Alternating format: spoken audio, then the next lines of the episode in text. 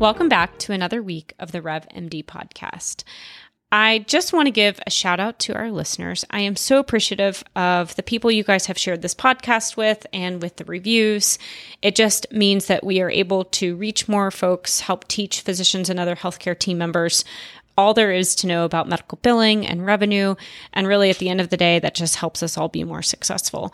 And if you haven't had a chance to review, please head over to Apple Podcasts or wherever you're listening to this and leave us a review. We would greatly appreciate it. All right. This week, we're going to talk about 99211. So that's our nurse visit coding. Just overall, how do we use this? When is it appropriate? And while this code can be a great source of extra income, it can also be the code that is often misused, especially if you're doing other things like giving a vaccine or injection, and that's all that's being done during that visit. And so we're going to talk about some of those nuances and go over a few things. So questions often come up to us from our own clients, like, is it correct to report a nurse visit using a 99211 and an E&M office visit reporting something like a 99202 or 99203 or 99215 and include injection fees with that vaccine product? And we're going to answer that question today, right? We're going to talk about when it's correct to add that 99211, when you should instead do an E&M visit, and when neither of those are appropriate to use, because it can get confusing if you can bill an E&M during the same visit where a vaccine is administered. And then really this kind of comes down to, do we understand the definition of a modifier 25? Because when you are seeing a patient, I'll go over an example, when you are seeing a patient and you do have an instance where maybe a vaccine or an immunization is given, but you're also addressing a problem which is unrelated, and you use a modifier 25, you can do that when there is a service that's performed that's medically necessary, right? Because everything we do is medically necessary, by which that service is significant and separately identifiable to, say, that vaccine. So it all comes down to understanding, okay, if I'm going to also drop an E&M, that's going to be done with a modifier 25. And if I'm doing that, then I have to be able to say that those two things are separate and significantly identifiable. Because CMS states when something is separately identifiable E&M service, that is performed at the same time as, say, a drug administration service, then it is appropriate to drop that E&M. And so, for example, say I'm doing a vaccine or an administration of a medication or something, but then I say the patient also notices or says to me, hey, I also bumped my head and fell and lost, I was unconscious, right? I'm sort of exaggerating this, but say they say all of that at the same time, which is completely unrelated, and then you have to help manage, this head injury, then of course that's a problem very much unassociated with giving a vaccine or some other injection. So that's when it's appropriate to use an E&M and then you use a modifier 25. It's kind of like the same thing when we talked about E&M visits in an annual, right? So if you have an annual, but you also address a problem-focused thing that is completely separate than the preventative reason that they're in the office for, and you evaluated it, you treated it, you documented it, you did something about that, then of course you can also drop an E&M visit. And so that's no different than in this scenario, right? So if I've done a vaccine or an injection, but I've also managed a problem and it's separate to that, then that's when you're going to be able to drop that E&M code. Now, the 99211, right? That's the code to drop when a nurse has seen that patient, right? And so that is the incident where you drop that 99211 if there, say, is a nurse visit, right? The nurse has checked a blood pressure medication or, talked with the patient about a medication, managed that issue, then that's appropriate to drop a nurse's visit. Now, if you have a patient that comes in, they see a nurse, and they also see a physician who bills a 99213, then you can't also bill a 99211 because it's part of the 99213. So you can't bill both of those on the same day. You're going to build a higher complexity code that's appropriate. So you're not going to see both of those together. But say a patient comes in for just a nurse visit. They come in, they do an injection or vaccine, but then the nurse also does, a dressing change or something completely unrelated, then they could drop the 99211 with a modifier 25. So that's where you're going to be able to provide that additional code. And you just kind of have to be careful of this. So say you have a patient coming in purely to get labs drawn, but that's the only thing that they're doing, and those labs are billed out separately, you're not going to drop a 99211. You're not going to have a nurse visit because the nurse didn't do anything for that, right? And so you do also have to recognize that the 99211, so that's again the nurse visit CPT code for the E&M, there is an incident to rule that applies when reporting this code. And so services must be provided when they are documented as medically necessary, right? And that's always the buzzword. Everything's got to be medically necessary. But then you also have to make sure that the nurse is documenting a clinical history and an exam, some sort of decision. And we have to always recommend or make sure that there's physician supervision, right? That the physician doesn't have to come in, but they have to be able to be present in the building. And that's just those incident to billing, which I've talked about in the past, and you should be able to go find. All right. So we've got a situation where you're doing just an injection. So that's like those codes of 90782, 83, 84, 88. Again, you're not going to want to also drop the 99211 if you were just doing an injection, right? You would only drop that 99211 if you're doing something else. And that is something, that would be completely separate and qualified outside of the injection code, right? So like that blood pressure checkup, a dressing change, and that's where you would use that E&M. So again, that's vaccines, injections, whatever. Now, again, say you have a situation where you've given an injection, a vaccine, the nurse has, managed a dressing change or something, but then the patient also sees a physician.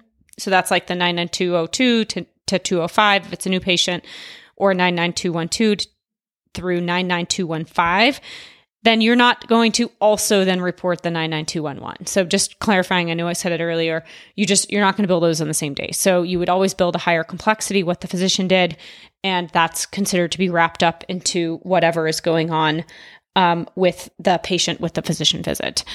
So there are other visits that may be reported with a 99211. And nurses, of course, are not the only staff that can report this code. Of course, medical assistants and techs are also included under non-physician. Now, if you want to think about when can I bill a 99211, I'm going to talk about a few of those examples so that you can understand, okay, that's what that means when I can bill that.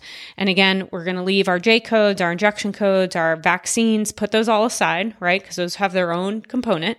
You only add on that 99211 when you truly have something separate and significantly identifiable, right? That's medically necessary. So put that into a bucket. And then, of course, if the patient also sees a physician where you drop another E&M, then you're not going to drop the nurse's visit. So you can kind of think of this in like three buckets.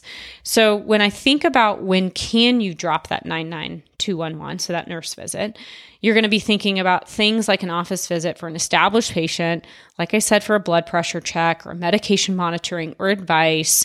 Now you do have to document the history and blood pressure and medications and actually the advice that you give. And you're going to want to be able to show that in your chart, right? You guys all know if we didn't document it, it's not done. Another example is say you're doing an office visit for an established patient for return to work certificate and advice. Exam and recommendations are then noted in the chart. This is all done. You actually complete a return to work certificate. That's completed. It's faxed. It's in your documents. That can also be an example of a 99211. Another example is you have an office visit for an established patient. who say is on a regular immunotherapy, who then developed some sort of side effect, wheezing rash, swollen arm after the last injection. And so the nurse maybe discussed adjustments, those adjustments were discussed with the physician and an injection is given, and then a history exam and dosages and follow-up instructions are then recorded. So that would be another example where you could do a 99211 or maybe potentially higher depending on the complexity. Another example is, say you have a patient, they're coming in, they're established for a methotrexate injection. You do some monitoring labs. You're talking about signs and symptoms, or the nurses, you're doing vital signs, you're doing repeat testing, and then you're talking about, the injection, et cetera, and you're giving some advice. Of course, all of this information is recorded and reviewed by the physician. And of course, in that circumstance, if the 99211 is billed, the injection code is not separately billable. So you got to kind of be careful you're not double dipping. So those are just some examples. Say, you have a patient who's on warfarin or an anticoagulant, and whether they're established or new patient, they're coming in, they have a bruise that's being checked by the nurse, and the patient is then advised on how to care for the bruise, what they should be concerned about, what changes they should make with their medication, and, skipping a dose, et cetera. And you document history, exam, and dosage and instructions, et cetera. Then all of that can be billed by the nurse as the 99211. There's a ton of these I could sit there and give examples of, but these are just some things that I found that are examples. I think, again, it's important for the staff to recognize when they can drop these. It's important for, obviously, incident to billing guidelines to be in place so that you know that a physician is there and that those are followed. And last, don't drop a 99211 when you're dropping other injection or vaccine codes when a separate and significantly identifiable issue is not present. Again, think about that E&M modifier, your modifier 25, which you put on the E&M code. So if that does not meet medical necessity, or if that is not something that's documented, then you're not going to be able to also drop that. So hopefully this helps kind of clarify issues around the 99211. Again, really want to make sure that if you do have a separate and significantly identifiable issue going on, that those have been recorded. It is in the documentation, and then you can bill for it. If at all any questions about this, or if you're worried about how you've been doing this, I highly, highly suggest a coding audit. This is something your practice should always be doing annually, if not more frequently than that. It is just one of those things that is good practice so that you don't wake up one day with an audit and owe money back or have been losing money for years at a time. So get your coding audit this year. We have full-time coders, of course, they're available to do that and happy to do that. We typically suggest around 20 to 40 charts per patient, and typically what that looks like, or sorry, not per patient, per physician. And typically what that looks like is the physician or the practice is deciding, okay, give us the list of a random set of kind of different types of patients that are seen and let us audit those. Then the audit team goes through those. They provide not only recommendations on if it was undercoded or overcoded, but then we can also sit down and go over with the practice some examples and education. So it's a really beneficial thing for practices, and highly, highly suggest. And as always, if you guys don't know, we are a full service medical billing and coding company. We help provide recommendations to medical staff so that everyone can really get the revenue they deserve. So hopefully this is an episode that helps you guys bill appropriately, get the revenue you deserve, and help documentation. If you do want to reach out, you can check us out on our website, nationalrevenueconsulting.com, or email info@nationalrevenueconsulting.com. All right, great to speak with you, and have a great weekend. We'll talk to you next week.